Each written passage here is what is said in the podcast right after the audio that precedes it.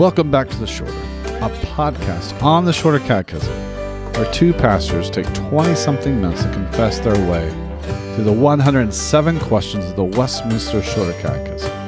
I'm your host, Tommy Park, and I'm joined by my co host, Stephen Spinnenweber. What's up, buddy? What's up, Stephen? How are you tonight? Tonight, today. Today, Yeah. and your days are bleeding together with this uh, lockdown. No, it's going well. Um, not too much going on today. I had study week recently. It was delightful. Uh, came back from a wedding, which was even more delightful. First wedding I ever participated in. So, Officiated or just was participation? well, so the woman who was married, her father is a pastor, and so in the same way that I will one day when my daughter is being married, I will exercise my right uh, as the father of the bride to to marry. But they they were really sweet. Um, he had to give the bride away, Yeah. and so there I was. There you go. Yeah, sweet couple, sweet sweet couple. So back in the saddle and back to the shorter. So we are at question eleven, correct? That's correct, Stephen. We're at question 11. It talks about God's works of providence. So that's what we're going to be talking about today. Questions 9 and 10, two weeks ago now. Um, they talked about how all things came to be, the work of creation of the whole world and the creation of man. But today, we're focusing on how all things continue to be, moving from initial creation to ongoing preservation or the maintenance of all things. And if we break question 11 down into its two most basic parts, the Catechism highlights two characteristics of God's providential control. Tommy, what are those? First, the Catechism tells us how God execute the work of providence, that the manner in which he preserves the world and is holy, wise, and powerful preserving and governing. And this, I mean, this is really important. I mean, just imagine God was the one who created all things, that same God who was created all things and it was good. And we see his wonder and his holiness and his is the same God who is preserving. Again, the Christian God we believe is a God who is still interacting, has a relationship with his being. So It he's would not, be, yeah, he's not creating and walking away, mm-hmm. that he's creative and still caring for us and the world particularly. And it's holy, wise, and powerful. And the second is that catechism tells us the extent of his providence. In other words, how much of creation does God control? Some of it or all of it? And the catechism clearly tells us that our God's control of all of it. Just like he controlled or he was the main agent in the creation of the whole world, mm-hmm. he is now governing and preserving and watching and protecting all of creation. yeah. No, that's a great point. I think it would be odd for God to go to these tremendous lengths to preserve or to create the world and then to just let it go, as it were. So, yeah, there's a creation and then there's a preservation. So, how God executes the work of providence. God's providence, if we were to summarize it very basically, is his sovereign rule over the world that he has created.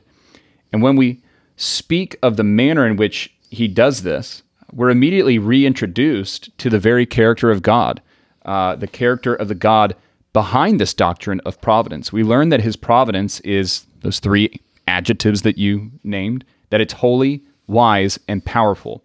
So in the scriptures, that first attribute or the first manner in which he exercises providence, we see that it's holy. We get that from Psalm 145, verse 17. The Lord is righteous in all his ways and holy in all his works. That's pretty clear. Tommy, what about wise? Where do we get wisdom? Again, we can go right back to the Psalter there in Psalm 104. O Lord, uh, how manifold are your works. In wisdom you made all. The earth is full of your riches. Mm-hmm. And so, again, just, uh, you know, as the, the psalm, as he looks over all who God is and what, what he's done and continues to do, what he sees is wisdom. He sees what's wise, and that's coming from God himself Yeah. And then that final one? powerful. Um, Hebrews Hebrews one three. He is the radiance of the glory of God, the exact imprint of His nature, and He upholds the universe for the by the power by the word of His power. Yeah. And then Psalm 145. Psalm 145 is a psalm uh, that we'll be revisiting again in the in the episode. The Lord is faithful in all His word and kind in all His works. I do love that attribute kind, that he's kind in all his works. The Lord upholds all who are falling and raises up all who are bowed down. The eyes of all look to you, and you give them their food in due season. So, the character of God and, and how he preserves the creation is important for us to know, and, and we'll come back to sort of pastoral implications of that. Um, then, as we work our way down the catechism, down this question, it describes for us using not adjectives but verbs, sort of the nuts and bolts, the mechanics of how providence works. And what is it that God does in such a holy, wise, and powerful manner? And we get to those two verbs preserving and governing. Tommy, break down the difference between those two. Yeah, he is basically preserving, you know, so he is, uh, he, you know, as, you know, just like the a certain heartbeat has to keep a certain rhythm, mm-hmm. uh, certain ox, you know, temperatures, you know, even you know now in the the COVID world, you know, anytime we get over a hundred, you know, things people take notice, you know, and he is so involved that those heartbeats start going on, the oxygen levels, the temperature. I mean, you can again see the design of the world and us, but he's the one who is, uh, you know, taking care, as you were pointing out earlier, that he is preserving all those things the the our breath, the law of gravity, um, just the the map out of the world. You can you can see how certain cultures and the temperature and how different. Uh, produce is grown in certain parts of the world. Mm-hmm. All that is by the very preserving of God. It's not by, I, it's not by accident. You know, it's by yeah. God's providential care that He is preserving His world in such a way that certain things are, are being provided, um, and and He is the one who is caring for those things. And uh, in Acts seventeen, you know, uh, where it says He's actually not far from each one of us for, and again, you know, in Him we live and move and have our being. And so uh, the reason we're able to move around and have existence is because God is caring for us. He's watching over us. He's protecting us. He's with us and He is for us and He is preserving us. Yeah, we, we don't have two legs to stand on unless He maintains us and you know we continue to have two feet uh, at our most base existence. The fact that we breathe the fact that we have a heart that beats lungs that you know exhale inhale that's not some sort of independent existence that we have but something that god is constantly maintaining uh, for our sakes.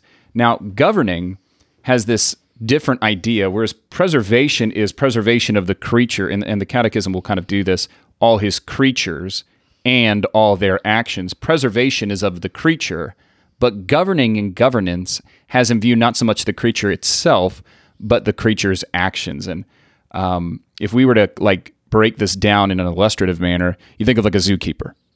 A zookeeper, at best, is a preserver.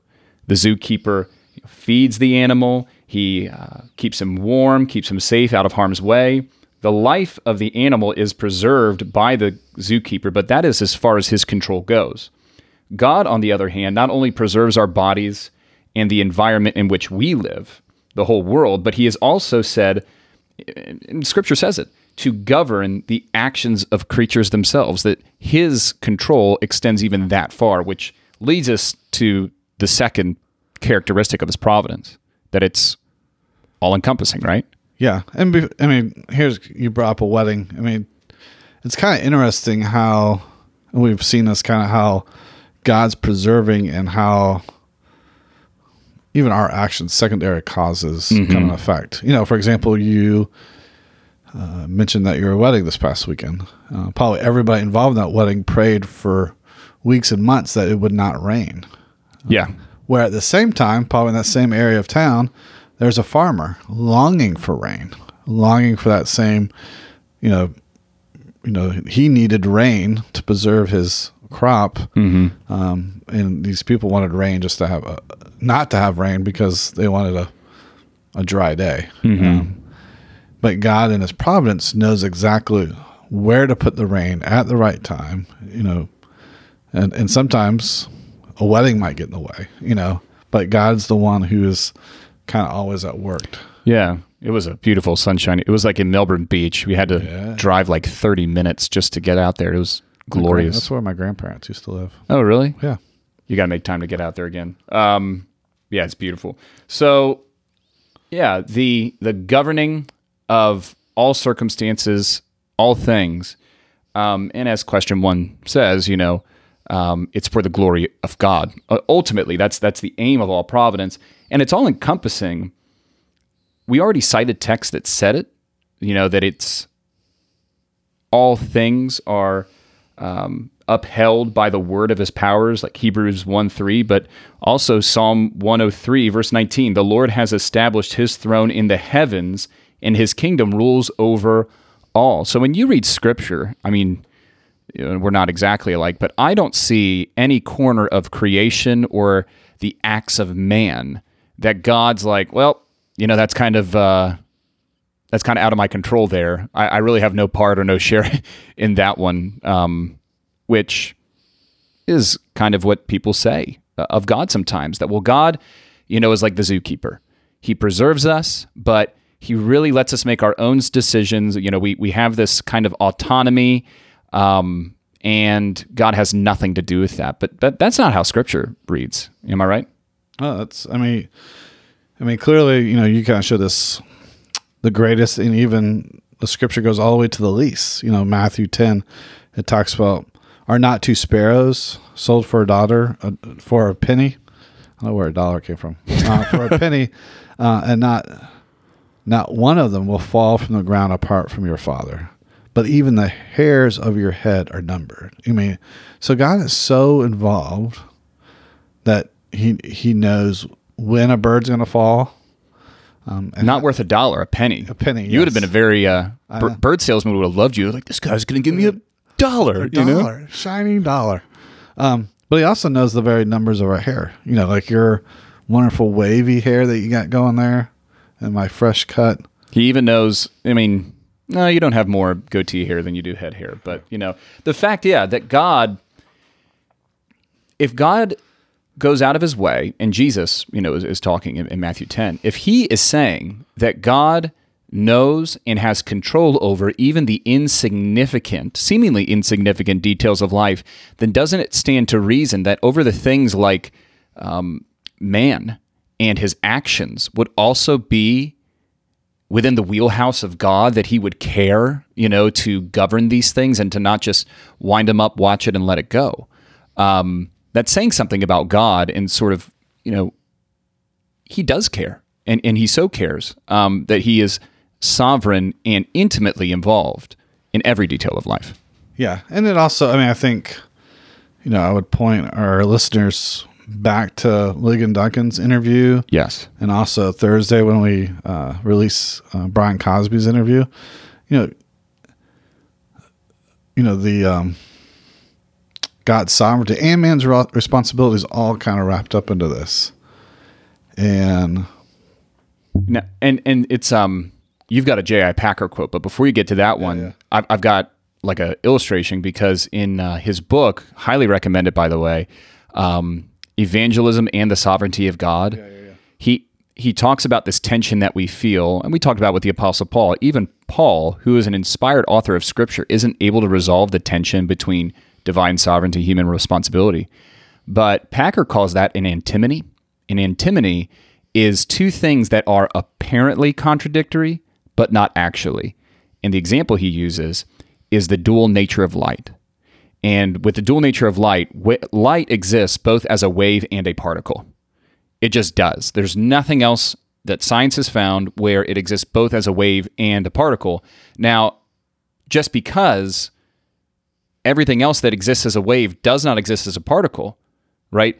That doesn't mean that light, well, we have to lop off half of what light is. No, we can't resolve the tension, and yet both are equally true. They're not reconcilable in our minds, but we don't want to discount one in the interest of upholding the other. And likewise, when we talk about providence um, and we talk about human responsibility and all these things, they're both equally true. Just because we can't square them doesn't mean it's not so. So Packer, that's something that he says, but you've got a just a nice cogent summary from Packer of divine providence and what we're talking about. What what is that?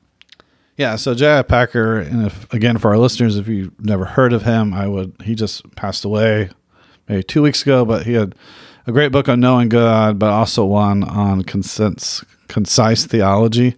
Um, and there, I think this is where this comes from, but uh, he talks about uh, if creation was a unique exercise of divine energy that caused the world to be, providence is a continued exercise of that same energy, whereby the Creator, according to his own will, A, keeps all creatures in their being, B, involves himself in all events, and C, directs all things to their appointed end. So, in other words, God is completely in charge of this world.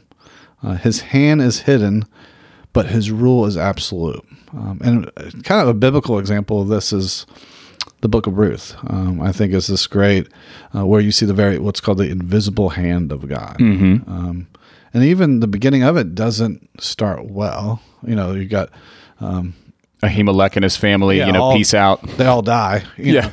it's like uh, and we can all get into the the how what their names mean. You know, like I think death and sickness or something. This his son's names are. But anyways, but you see in God's providence where Ruth and Boaz to continue that line of Christ. Uh, I think in the text that you know it so happens to be she ends up in Boaz's field Yeah. you know and so there you see god's uh, he's keeping all his creatures in their being. He's involved himself in all the events uh, and he's and, and he directs all things to their appointed end. Um, the appointed end was the line of christ the seed of christ would continue um, and you see all that kind of with this what's called the invisible hand of god that his providence. He is taking care watching over and being involved in ruth in such a way to continue uh, the very storyline of the ultimate st- of his history to get us to christ And that same invisible hand is also at work in another book of the Bible,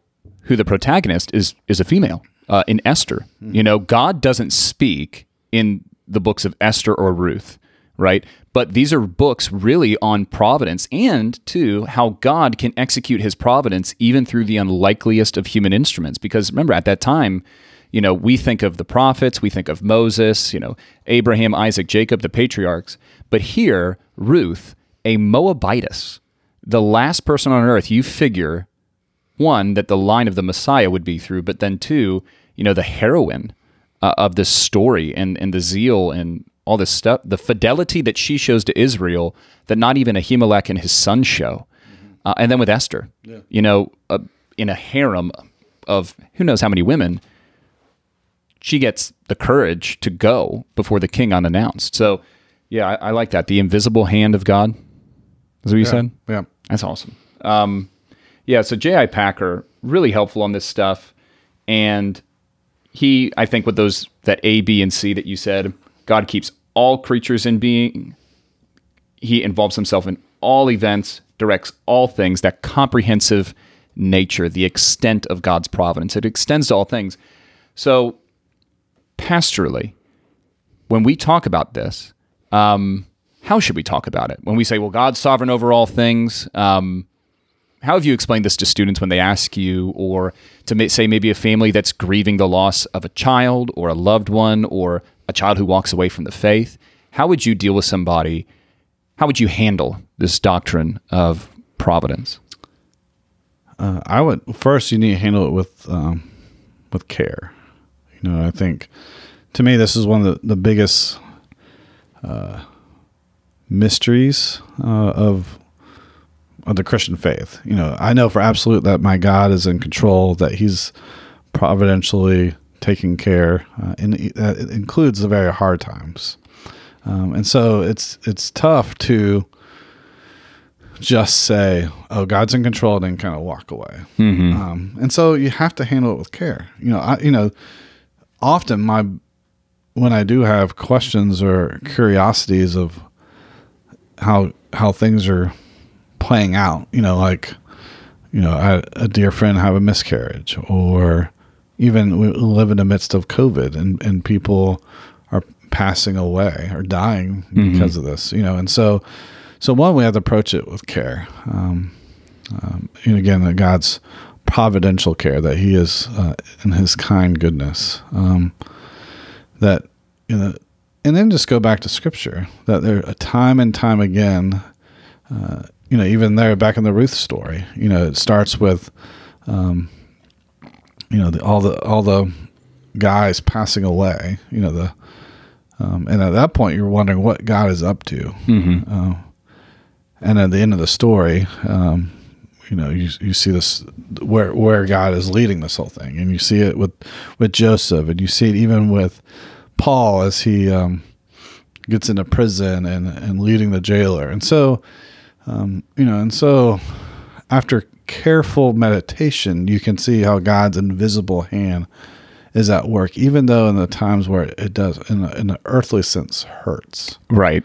Um, that that God is is at work preserving for His glory, um, even in the midst of our own pain and sorrow. Yeah, the Puritans, I can't remember which, they use sort of this illustration of a chastening rod. Now, um, I don't use a rod uh, to discipline my children, but you know, uh, we we discipline our kids, and and sure, you know, the immediate pain is probably what jumps at out at you, but as they use sort of this chastening rod, they say that you know the immediate thwack of the rod might really hurt, it might smart, but when we see that the hand that's wielding that rod is the hand of a loving father who desires the maturation of his of his son or his daughter well, then it takes on a new meaning. It doesn't mean that it hurts any less, mm-hmm. but that we see purpose, we see even profit in undergoing hard trials like that in this life. And you're right. So many of these things, we can't interpret it right in the moment, but after the fact, we have to come back and say, we have to submit our wisdom in that yeah. moment to the wisdom of God. Yeah, and, and, it includes everything. So I would say includes the really the good things of life. You know, I mean, I feel like, you know, I work for RUF, I work for a Christian ministry, I work in a sense of I have to raise money. You know, I have to trust God for His provision, mm-hmm. and I've seen it for 13 years now. Um, and I've seen it through hard, you know, through my own life and through my students and through my friends. Um, you know, just going through tough times of life. And then there's also the reality where, I mean, I call it like come, God, seriously? I mean, how do you get a flat tire now? You know, yeah. like the those things where it just. I mean, in the scheme of life, they don't really mean anything. But at the same time, you're like, God. I mean, He decreed it, or He, you know, this is what He has laid in front of me. That this random nail, which I think is random, got in my tire and flattened it. There's um, something He's teaching you in yeah. that moment. Like it's not a part of my plan. Yeah but it is a part of God's plan. Yeah. And Sarah and I, we're reading a, a book, Shepherding a Child's Heart by um, Tripp. Tedd Tripp. Yeah. And it's interesting because when he talks about parenting, like sometimes the way that we treat our kids, it's like inconvenience, like, oh, um, you know, he's this temper tantrum or this is getting in the way of my plans or, or my relaxing evening or whatever else. But when we understand that um, those are opportunities and that, um, the plan or the purpose of parenting is not just to get by with as few headaches as possible, but it's to actually like pour into these kids when they're sort of that nail that hits the tire of my evening, if it's a temper tantrum or something like that. That's an opportunity for the Lord to teach us something. It's not a deviation from the real plan. It's just a deviation from my plan, and I need to humbly accept that. Yeah. Um, and and uh, just to thinking pastoral, I think that the divines were very pastoral here too, because when we talk about providence, they immediately introduce it with who is the one exercising this. Just remember the hand that's wielding even these hard providences. It's a holy, wise, and powerful God that loves you. Yeah. Um, I think they handle it well, very yeah. well. they're wise guys. Wise guys. Um, so we've got some hymns. You know, we got some hymn quotes here. Yeah, I know. It's interesting. Again, at the beginning we talked about the psalms and the psalter kind of being this songbook as it were and um, we could see that that tradition continue through the hymns where mm-hmm. god's people are honest with uh, who they see their god is but also through life and uh, this one hymn oh father you are sovereign you know here's one line oh father you are sovereign the lord of human pain transmuting earthly sorrow to gold of heavenly gain all evil overruling as none but conquer could. Your love purpose pursues its purpose, our soul's eternal good. Yeah. And then my favorite hymn on this topic of sovereignty and providence. You can find these in like the Red Trinity hymnal. I think, Oh Father, your sovereign's like 75, and this other one's 128. But he says, Ye fearful saints, fresh courage take. The clouds ye so much dread are big with mercy and shall break with blessings on your head. His purposes will ripen fast, unfolding every hour. The bud may have a bitter taste, but sweet will be the flower. Blessings on your head. Blessings on your head. It's a dark cloud. It doesn't deny Yeah. that, you know, these are big clouds, but they result in blessings. Yeah. No, it's no, the hymns are always rich with these great pictures of of how God does take care of us in the midst of uncertainty, in the midst of hardship. Um, our God is the one who is certain, uh, and that's the beauty of our God and our Creator and our Savior. our holy, wise, and powerful God. And so uh, think about these themes, uh, talk about them with your families, uh, open your Bibles, look at some of the texts that we mentioned, and uh, certainly avail yourself of those resources from J.I. Packer. And we look forward to our interview Thursday. Remind me, we're Doc Dr. Cosby, right? Yeah, Brian Cosby. Dr. Brian Cosby. We look forward to the interview and we look forward to continuing the conversation with y'all. Until we talk next, keep it short.